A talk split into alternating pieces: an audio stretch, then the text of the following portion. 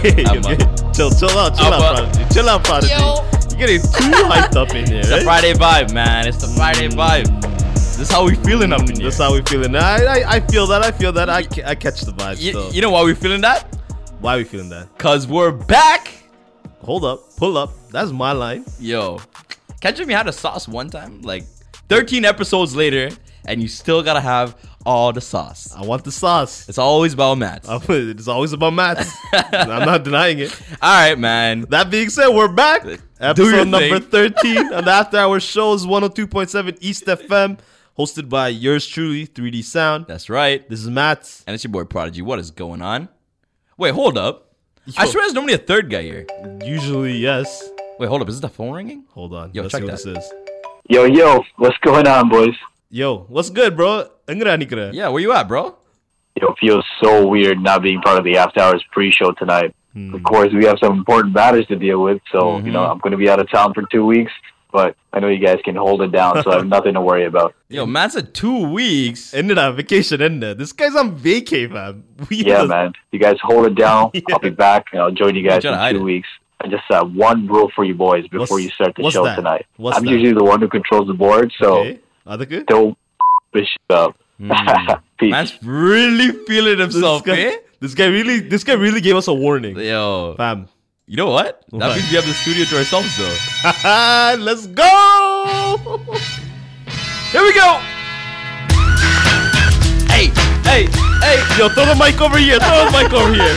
That's that. Oh, yo, yo, there's a hole in the wall, bro. Yo, show canceled. Show canceled. Yo, cut the music. We're gonna go party. Okay, you know what? Let's. Yo, you can't throw for. You just can't throw. That mic just went into the wall. Now there's a hole in the wall that looks like a mic. That being said, we should be a little bit responsible. Let's bring it back. Please flip that table back onto its right side. And let's get this going. What's going on, everybody? Let's get back to business. We actually have a great show for you guys tonight. We have two very special guests. Two teachers. One, Mister Donovan Fernandez, who's actually a T D S B teacher. And uh, we have Usha Shanmugadasan, who's actually a former T D S B teacher, but she's now in the private sector. We're actually going to be touching base on a few different topics today. As you know, the current pandemic going on and the current climate in the school system. And we're also going to touch base on a couple other topics as well, too. Usha, Donovan, it's an honor to have you guys here. How's it going? I'm just really excited to be here with both of you. Thanks for having me. No problem. We're excited to have you here, too. That's right. Donnie, can you Honestly, hear us? Thanks a lot for... Yeah, yeah, I'm here. I'm really excited. It's past every teacher's curfew. And we are up late with you guys. There you go. Some education. The, the yeah. truth is that, you know, we wanted to wait till the after hours, right, on the after hours show to hear the real truth. Exactly. You know, people get... You guys get you get home from school. You want to kick up your feet, finish marking papers and assignments, and then... Now you can tell us the, the real stuff. You, you know, can throw that's the, what we're trying to get. You can to. throw the teacher teacher mask away and uh, become, you know, the real you guys. I had to drink coffee for tonight, you know. Oh, oh man. wow! I hope we don't throw. Oh wow! You ain't gonna fall asleep tomorrow. No, this. I mean, this is how dedicated I was to this. That's crazy. Oh. I, I'm actually scared for you for tomorrow morning. You sound like you know what you're doing, so you know. I hope I hope you don't uh, bring a tired day tomorrow. That's right. But that, yeah, that, it'll be okay. But that being said, guys, it, it's obviously been a very interesting time, right? Tumultuous in the sense of, uh, especially being a teacher in the school system. And I mean, I, I know last year, for for example, there was already a strike going on for, for most schools. And then I think when kids came back, we got into this whole pandemic, right? And school shut down. Am I, correct me if I'm wrong. Yeah, I believe it was Actually, midway yeah. through the, the school season. Is that correct? Midway through the school year, right? I think early early this year. Yeah, I was in Esophago last year, and uh, what happened was uh, I was getting updates, lots of updates, and throughout the year there was like rotating strikes amongst the different boards. Right. And uh, you know, then obviously while school was still happening, March break extended from uh, one week to six months. And uh, yes. That's exactly what happened. It's pretty funny because I actually drove by uh, the local elementary school by my house the other day, and they actually have a sign in the front that says "Welcome back from March break." Te- technically, it's it's not it's not a lie, right? Yeah, it's not a lie. It's not. But uh, hey, we, we're very well acquainted with Usha and, and Donnie. So you know what we're gonna do I, before we even jump into this? Uh, let's get a quick intro. Usha, can we start with you? Can you tell us a little bit about yourself, uh, who you are, and why you became a teacher? And then Donovan, same question for you. Sure. Um, so I've been teaching. This is my fourteenth year, I think. So there, I'm aging myself. And really, I wanted to be a teacher. So my I lost my dad when I was twelve years old. And it's just been me and my mom for a really long time. And I think just all of the experiences I'd gone through with that loss, school was really a safe haven for me. And it's really where I like excelled and like felt safe and like did well. And I wanted to take that and sort of pay it forward. And that was really my motivation for becoming a teacher.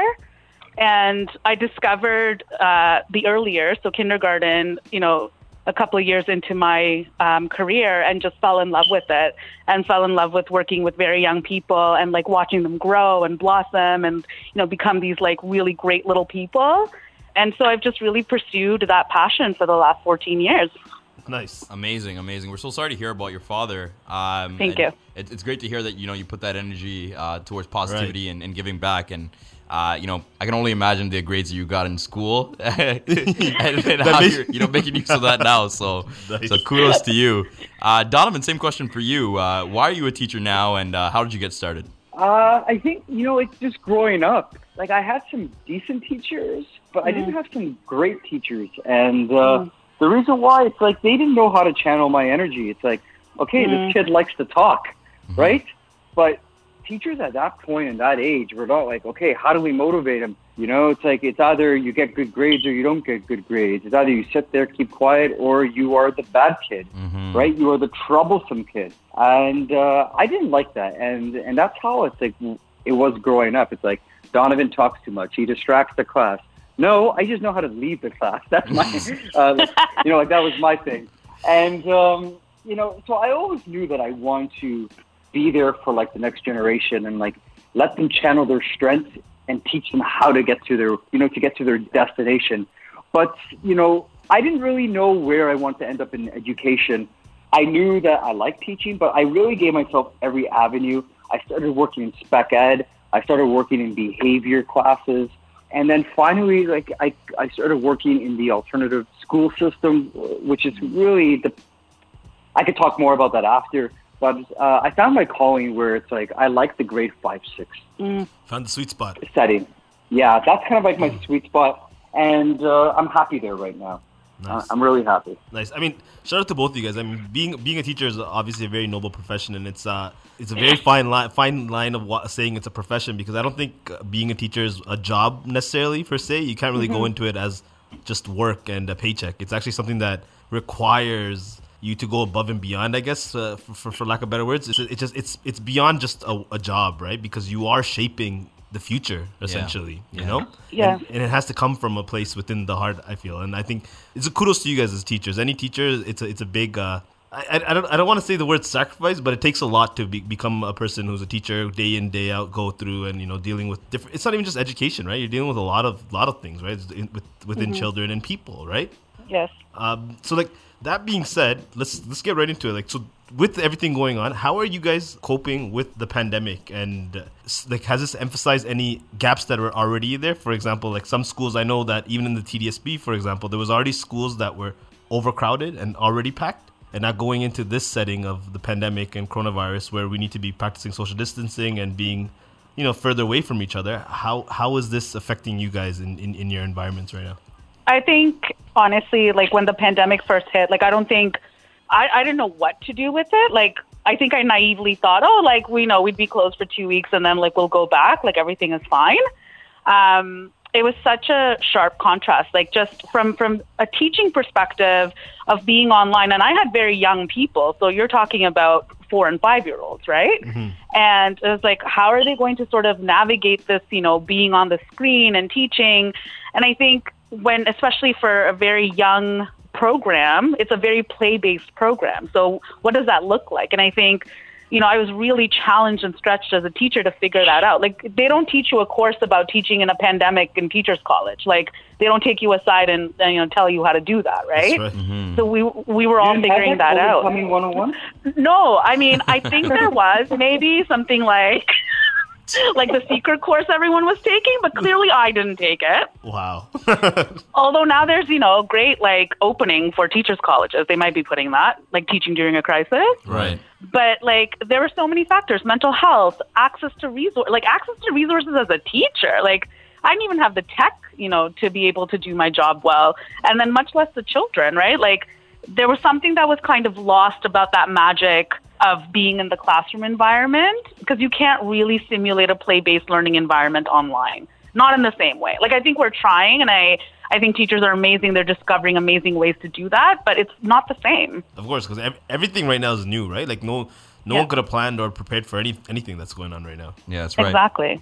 Donovan, what about you? Uh, how how have you changed and adapted since you've been uh, gone for, I believe you said a year to two years uh, on a sabbatical and uh, yeah. just returning?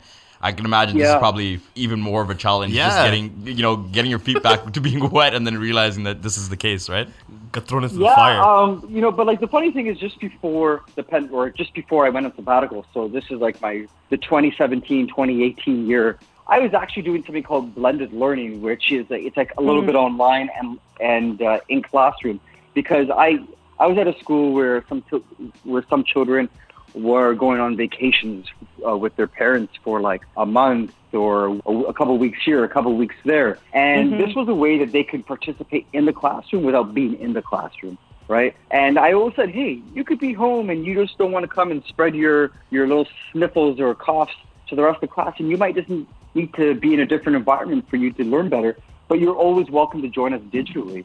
And I always had work online, and I So I always kind of like was pretty a good whiz at the Google Classroom. So when I came back, I actually chose to work in the classroom because I was dying to come back, ah. right? Otherwise, I would have just stayed in New York and just taught virtually from, you know, from uh, from New York. But I chose to come in, and what I've noticed with my colleagues is that there are a lot of students uh, who have opted for virtual learning, right? And the teachers are doing their best. They're doing amazing. They're really coming up with creative ways to engage students, even though it's not in person. But I have students coming in, and I'll tell you, it's a big shock because, A, we all have to wear our masks. Mm-hmm. And I got to give a shout out to my students who are really doing well. They don't complain about the mask. They know it's just, yeah. they know it's what we have to do. They are wearing it every time they step foot in the building. They know that every time they have to uh, leave the building and take off their mask, we have to put sanitizer. They still have to social distance in the playground, but they know they could. They have the option to take off their mask, put the sanitizer back on before the mask goes on, before you go into it. Like, I think I wash my hands like twenty-five different times a day. Wow. Right? I have no more feeling yeah. in my hands. Are your hands yeah. peeling? Because mine are. Uh, no, no, because uh, I put moisturizer on. he's, he's a well-maintained teacher. Well-maintained. Yeah, I'm a well- Bottles of moisturizer. Funny enough, funny enough, I, I think the worst part about wearing the mask is smelling the coffee breath of your own coffee breath. Ooh, I think that is the it. return vent. yeah, yeah. I don't know about that. that. It's like yeah. So the thing is, Donovan, obviously with you, like you, I think um, being able to have children who, who are grade five and grade five and six, as you said, right, is your is your Correct. sweet spot. Yeah. So do you think that that also probably helps? No, with having your kids wearing the mask. I mean, they're still children, but I mean, I, I think they're, since they're a little bit older, it probably does yeah. help a lot, right? That they that they understand that, you know, they got to wear the mask right now. Whereas I think Usha, you're you're you're mainly uh, your children are kindergartens, no? They're yeah, they're four and five, and then next door J K are three and four. But let me tell you, okay. so this is where the kindergarten advocate comes out. These these children are like ninjas when it comes to wearing the mask. Like, I can only imagine. They they put it on, like, you know, they sanitize as soon as they come in. They sanitize before we they switch to. We were still able to maintain a play-based environment, but like. My teaching partner and I literally walk around like spraying everything all the time. But like they have the protocol down, and then they're helping each other socially distance. Okay. So and I'm just telling you, everything you need to know in life you learn in kindergarten. Okay. And like the basics. Yeah, like yeah. I think these children could teach a lot of adult things. Yeah. yeah wow. Yeah. No, for sure. Yeah. That, that's that's actually definitely interesting. We, we actually had a yeah. funny running joke here going on the after our show when, you know, the the mask epidemic started with schools coming back, and we we had we had a funny thing going on about kids and how if we were still kids, we'd probably have like these super cool masks with like comic book characters yes. and whatnot, and then, you know, these kids are gonna end up fighting for masks like they fight for toys. That's or cool, tra- right? Trading it, right? Or trading it, right? And like spreading it. We're like, please don't share the mask. Yeah, with the younger kids too, especially your younger kids, it's like they don't know what a normal is, right? right? I think, yeah, I think yeah. you That's know, true. like like this is a new thing for them. Okay, this is what school is.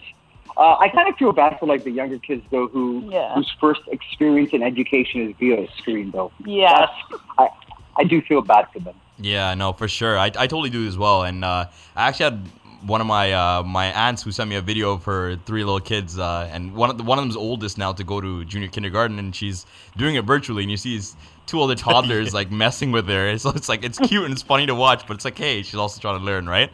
So yeah, uh, you know, it's it's it's hard to see, but I, I guess it's uh it's a good learning curve for him to get around now. Uh, Usha, I actually wanted to get back to you on a very good point you touched on uh, in terms of resources, right? Uh, resources mm-hmm. as a teacher or resources as a student. Uh, can I ask, at least with you know with the organization you're with currently, what are the resources that they provided to you as a teacher, and uh, what is something that you'd have to go out of your way to get access to? Um, I think initially when the pandemic hit, none of us knew what had happened, right? Like we had gone for March break, and so that was it. And you know, we do have our laptops that our organization provides us, so we had that.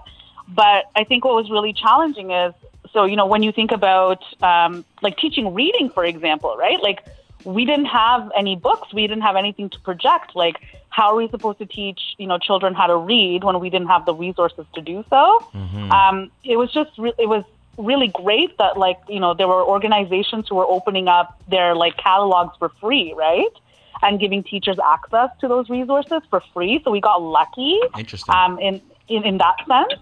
Um, now that we've been back, you know, one of the, one of the biggest tools that's been really helping us is the document camera, so that we're able to hook up to our laptop, and then you're able to project, you know, a book, because we're teaching children both online and in class at the same time. Mm-hmm. So, you know, it's nice to be able to sort of project so that everybody can see the material that they're doing. Right. Um, I think what we really looked at is, you know, let's find a tool that works really well and invest some time in that, rather than trying to get fancy with a whole bunch of tools that we may not mm-hmm. need, or we may not need, like we may not be able to use. Um, but I think this is also the way of the future. Like, I think they're going to have to invest in things, you know, that project, that document, you know, now there's a little, um, like mirror document, like that sits on your laptop, like, or iPad for students. Mm-hmm. So they can put like their paper or something underneath, and we can watch them while they're doing their writing or things like that. Right. Those uh, are the okay. things that we missed as teachers, because we couldn't see in kindergarten, so and, and in any grade, really, it's about the learning process, right? It's not about arriving at the right answer. It's about how did you get there? So, yeah, they produce, like, written work, but we didn't see the process of that, you know? Mm-hmm. And so what are the technologies that we're going to get to support that? And, you know, I'm fortunate that I'm in an organization that has the funding for it. Mm-hmm. And in T D S B, like, you know, when I was a teacher, I was buying hand sanitizer myself. You're rationing the paper towels. So yes. depending on where you are in the T D S B, uh, resources are probably lacking, just for teachers and for the students, right? Like, you have to have connectivity. You have to have a device. Like, there's students trying to do remote learning on a on a phone.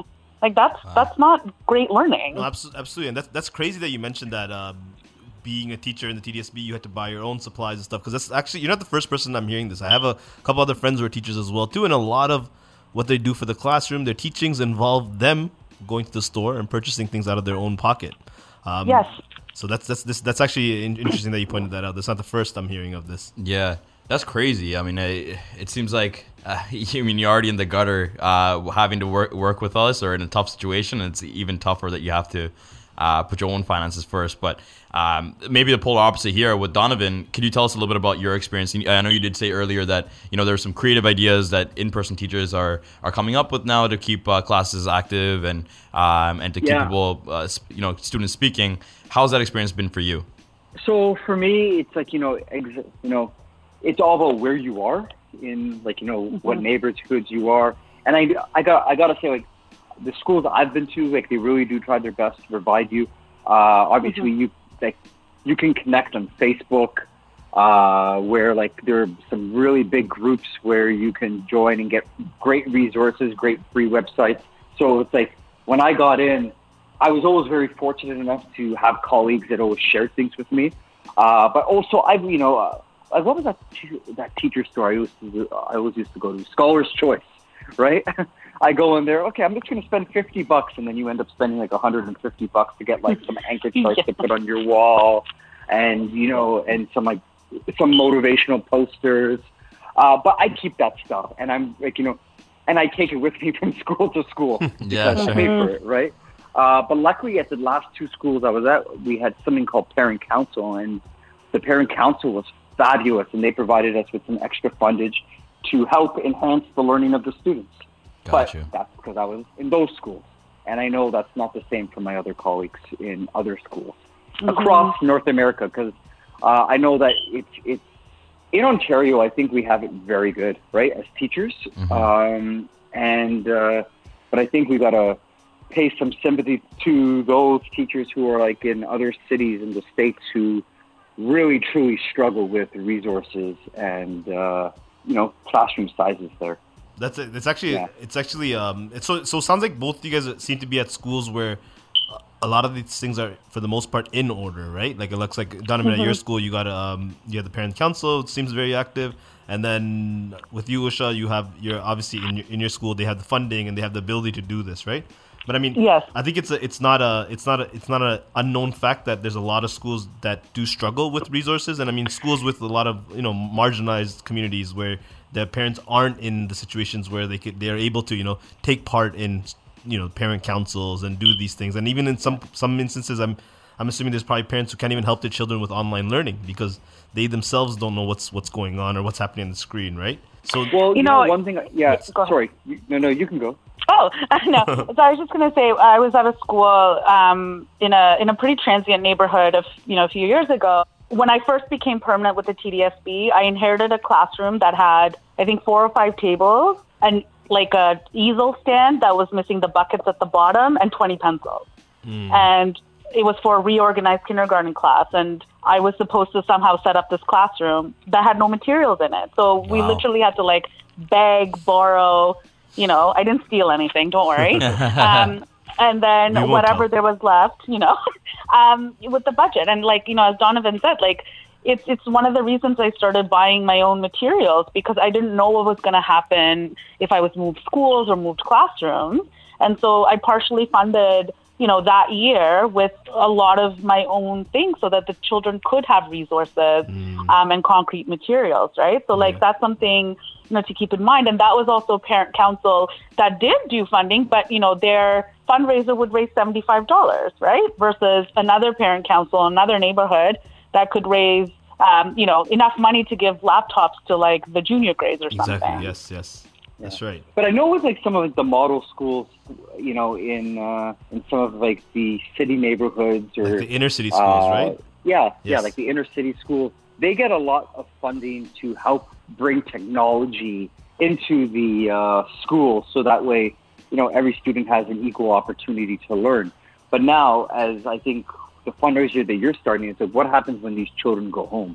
You know, mm-hmm. I think sometimes we think like Wi-Fi is everywhere. And I forget, and you know, like when you brought this up to me on Saturday, uh, I was kind of like, oh, yeah, that's right. Like, because if you go everywhere, oh, free Wi-Fi, free Wi-Fi. But then there's, I'm sure there's a huge population that's just Wi-Fi less. That's right. And it's like, and it's like those students, like, what do you do at home when now everything's becoming a little more blended? Everything, everything's becoming a little more digital. Uh, you know, it really made me think, and you know, and that, which is why I was really excited to take part in this discussion today. Totally. Because uh, you know, even though we're trying to provide an equitable blanket within our school mm-hmm. walls. The, the true inequity happens when they leave school and they go home. Yeah. No, absolutely. And for those of you who are listening, um, the conversation that Donovan and I had had just this past week, and Donovan and I are really good friends, by the way, but uh, we got into this and we were talking about uh, a meme that I saw, or not even a meme, it was a video rather, on, uh, on Instagram of Um, a family, a young family, a mother actually, and two of her children who were uh, in a shopping cart with two laptops outside of a Walmart looking to get public access to Wi-Fi uh, mm-hmm. simply to attend their online classes. And it was an absolutely heartbreaking story. Um, and because of that, we wanted to have this conversation on the air with uh, a few teachers and get different perspectives. So, you know, speaking to various different communities um, in, in Ontario, in Toronto, may it be, can you tell us a little bit more about, um, you know, the, the choice for the learning experience? Is it that, you know, if you don't have access to the resources, you're quote unquote forced to come in school uh, in person to learn? Uh, or is it, you know, you have the option of, of either or, regardless of what your situation is?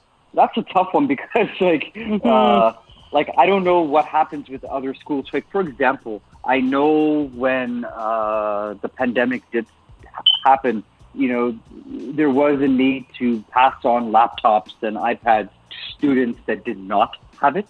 Uh, obviously, mm-hmm. they were property of the school. But then again, it's like, okay, that's great, but what happens if they're, and I'm just going to put this as a, just like a, like, or just to help paint a picture, but what happens if their building doesn't have Wi-Fi? Like, mm-hmm. you know, like do, mm-hmm. do neighboring units share units?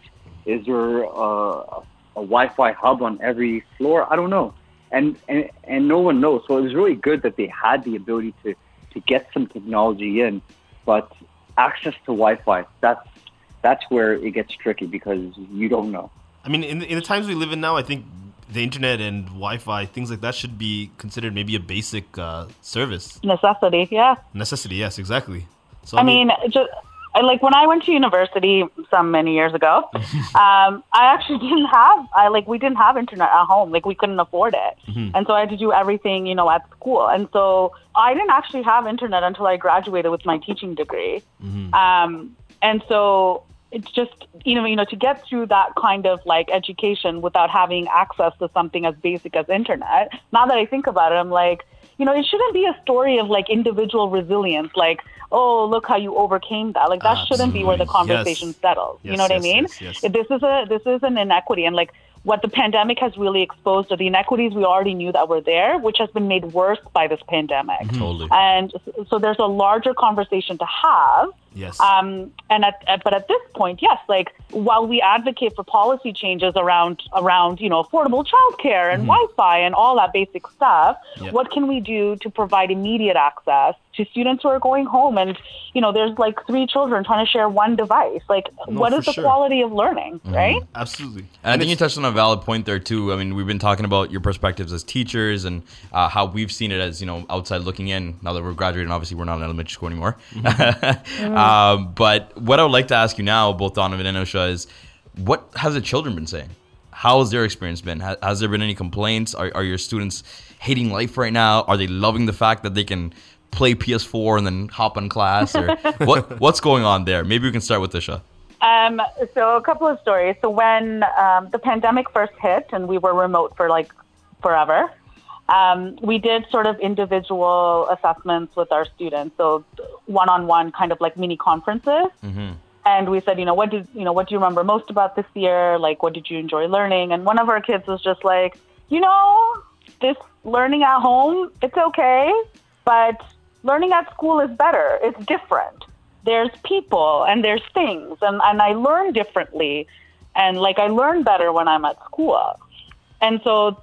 You know, the overwhelming, every sort of Zoom meeting we had, the kids were like, Miss Shanmugadasan, like, are we going to school tomorrow? Like, are we going, like, oh. we could never sell them on the idea of, like, we were doing school. Like, we were still learning, mm-hmm. but this idea of school for them, you know, is very different. And I think for our students who came back, they were just so overjoyed to be together again. And, you know, now that the novelty is wearing off, and they're like, wait a minute, my teacher wants me to read, like, what's going on?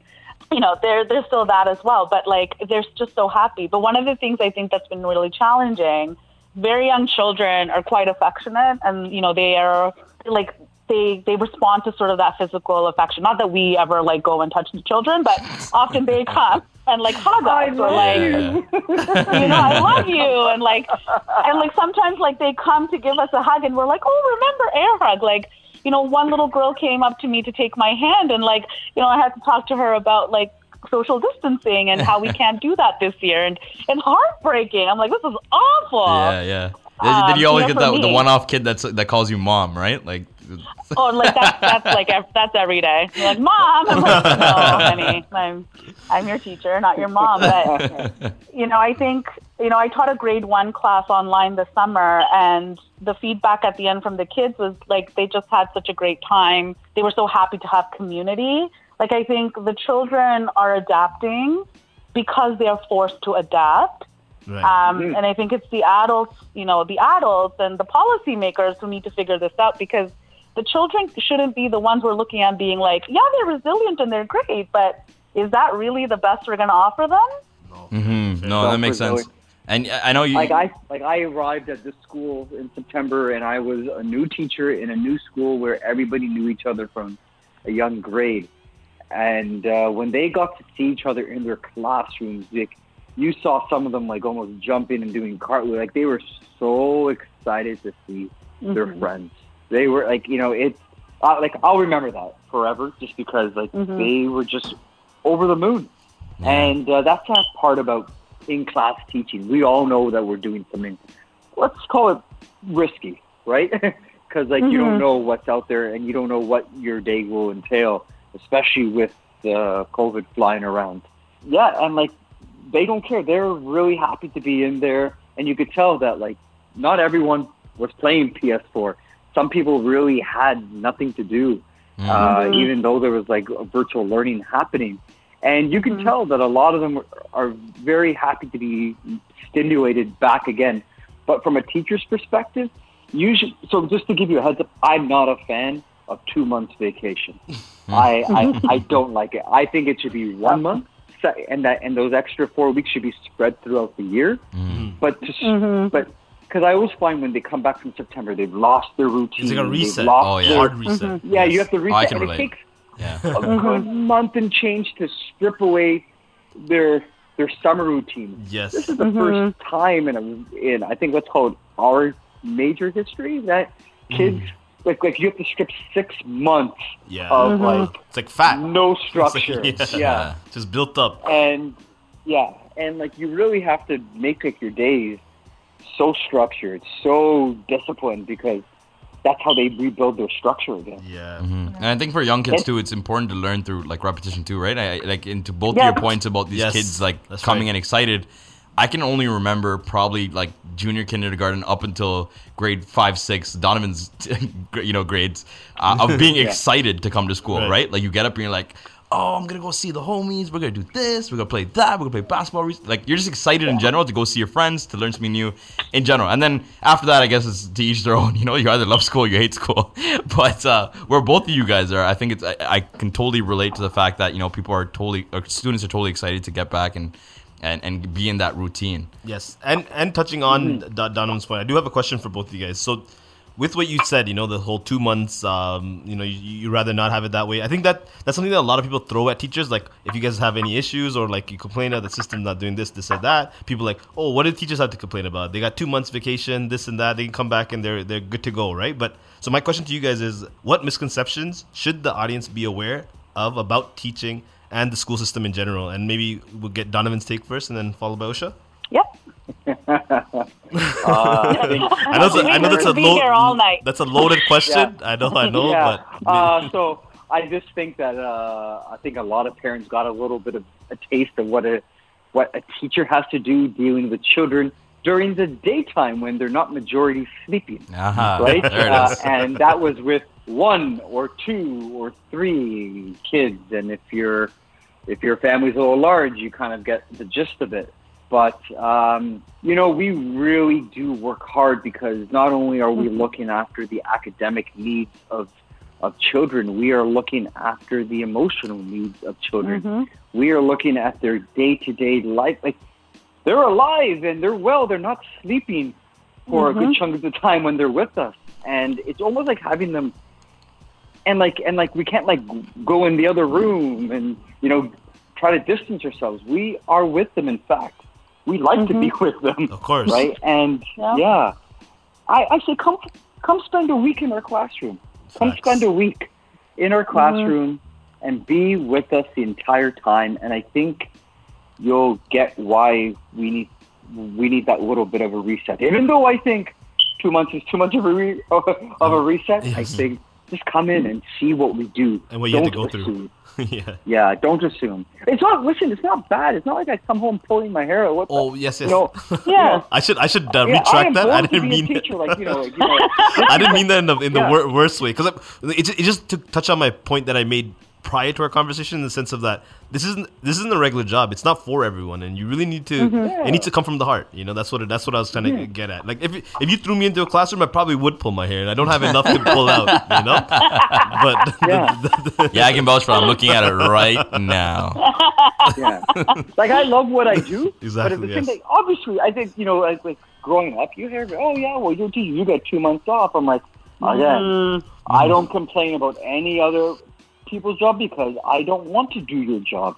And mm-hmm. I'm not going to complain with, with with whatever perks you get, or I'm not going to, or I will empathize with you, whatever complaints you have about it. But sure. you got to come into a classroom and be around thirty children, be around twenty children. Yes. And yes. don't leave.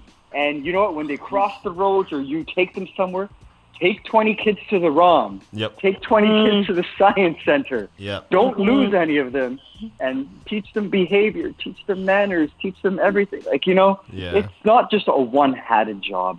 You have to wear mm-hmm. multiple, multiple hats. And I'm sorry if I stole any of your thunder on this one, but I'm very passionate about teaching, and uh, yeah.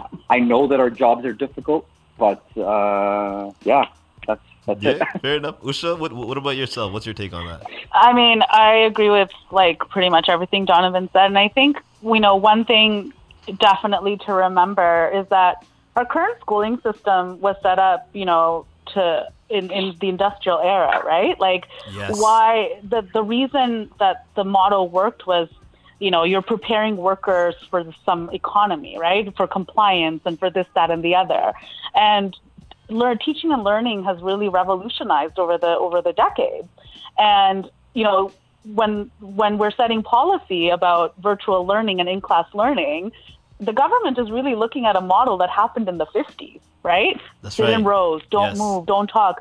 And like, you've stripped away the sort of all of the dynamic things of, of, a, of a program, right? Mm-hmm. And, you know, you're, you know, I'm following educators on Twitter and Instagram.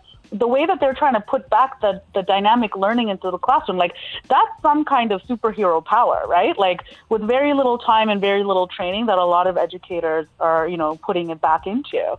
And I think, you know, when we first went into the pandemic, you know, a lot of our families were just, you know, they were mourning the loss of like being able to send their children to school, being watched by other people. Um, and, you know, now they were at home. And I think there was, you know, there was a lot of stress there and a lot of, you know, communication had to happen. So this year, you know, really trying to communicate with families why we teach and learn in a play-based way and why that matters. Like, yes. sitting children in front of a screen for eight hours is not going to be the best thing for them or for us, mm-hmm. right? Mm-hmm. Um, and you know, and I, as you as you think about it, I think the other part of this is that there needs to be a professional professionalization of education. Um, the problem is that, you know, education and teaching isn't completely seen as a profession. Mm-hmm. Um, and when you think about the vitriol, I think that heads teachers weigh.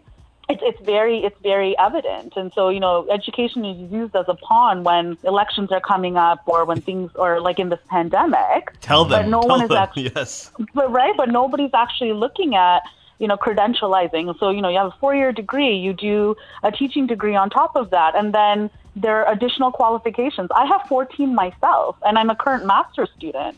And oh, wow. there's no economic incentive for me to do this. I'm not going to make more money. Yeah. I do this because I want to, you know, um, upskill myself and, you know, understand how to best meet, you know, my, my students' learning needs because our students' needs are changing, right? You're not getting these children who are just sitting and like politely listening to you all day. Like children are very dynamic people who come from very, you know, diverse backgrounds. And the summer, you know, I actually, I think a year-round schooling model is something that I would really would want to consider, right? But that Yay. involves a restructuring of, that involves a restructuring of economy. Right. That involves a restructuring of understanding how we do our jobs and what the purpose of education is, absolutely, right? Absolutely, absolutely. Um, but also that we do need, teachers need to have built-in professional development.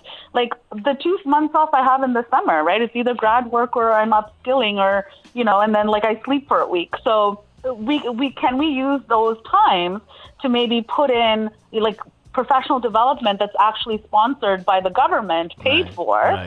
Um, and not, you know, just coming out of pocket. Um, and then having that downtime because I, you know, like my doctor currently isn't seeing patients in clinic mm. or is seeing one patient at a time, you know, with locked doors. That's right. And we have, you know, twenty, thirty children in a classroom. And, and you're seeing all of them. We're, we're with them, right? Yeah, yeah. Like uh, constantly and, and, and engaging them. And, you know, like I have mask me, like, yeah. you know, I can't breathe. My glasses are fogging up, but like you still do your job with a lot of joy. So I think, you know, there's, there's a restructuring that we have to consider. Right. There's a professionalization we have to consider. You know, there's, there's a huge policy shift that has to be made, right? Um, you know, for all of this to take place. That's crazy. It's it's absolutely amazing how like this. Oh man, through through through everything you're talking about, there's so many points that I want to touch, touch base on, but we're unfortunately running out of time. And both you guys have given us like gems, and like I think we should definitely carry this conversation again at another time. But absolutely, before I let you both go, Donovan and Usha, I want to ask you guys one last question, and I, I was hoping you guys can give us, you know, just your purest take on this question and whatever it means to you. And that question is, what makes an educator a good one? And uh, maybe we'll start with Donovan, and then Usha maybe end that off. Can you go first? Up to you guys. Whoever who you, yeah. you, rock paper, rock paper scissors through the phone. Uh, what makes an educator a good one? Yeah, what makes an educator a good one? And uh, just just give us whatever your take is on that. I just would be curious to see. Empathy. Um, education and teaching is about relationship building. I think you can learn the strategies, you can learn the academics, but if you don't fundamentally care mm. about not just the students, but their family, then you have no business to be in education. Mm. Hit them where it hurts. That's a, that's a great answer. There it is. Donovan, what about yourself? Below the belt. This is why they call it the late night. You got to give it straight. You got to give it to straight. And, and, and for, for anyone who's listening, we, we yeah. before before we started this re- recording, we came to the conclusion that Usha is actually a gangster teacher. That's the classification yeah. of teacher she is. She's a gangster teacher. Don- Donovan, uh, how about you, me? my friend? For me, like, my pedagogy is a little different and, like, my whole philosophy is a little different. But I really think, especially when you start teaching the older kids, like, five, six, and up, grade five, six, and up, not age five, six, and up, uh, I think I, I think what makes a great teacher a great teacher is life experience. What are you mm. really passing on to uh, the students? Mm. Like, you could pass pass them on academic knowledge, sure, okay, but now being global competent citizens, because like mm. this world is shrinking by the day in terms of like, hey, like I can run a business, I can run a business and partner up with someone in Sri Lanka, right, mm-hmm. right, mm-hmm. and uh, you know I can connect through that. So like teaching them life skills, teaching them, mm. you know, proper character educations. Like, why is it really not good to be a liar? What happens to you if you are a liar, mm. right? Mm. You know, like. The like, molding. Oh. Imagine, yeah, imagine what loneliness is really like is when no one believes you. Like, like, like things like that. And just pass on your life experience to them. And, you know, uh, I think an experienced teacher and ex- someone who's an experienced in life makes a great teacher. Wow, that's a great answer. Dope, man. Bo- both of you guys just destroyed us yeah. with, uh, with these answers. And, and and the great thing is that both of you guys had like different takes on it too, which was yeah. amazing. And it's great. It's great to see. I mean, you know, you can't just have one type of teacher, yeah. right? I think it takes, yeah. uh, you know, a bunch of different teachers for you to really mold a, a person uh, that comes out mm-hmm. of the entire system, because we're going through elementary, then we're going to high school, then we're going to post-secondary if we're lucky enough, right? Like, so you're mm-hmm. you're seeing a bunch of different teachers, a bunch of different educators, and I think it's important to learn from all of them. Um, so well, can I just say one thing, sorry, to add on that? For yeah, sure, absolutely. please. Yeah, sorry, here we are just talking about teachers as individuals, but it is absolutely gangster when great teachers get to team up together and build yes. a school together, mm.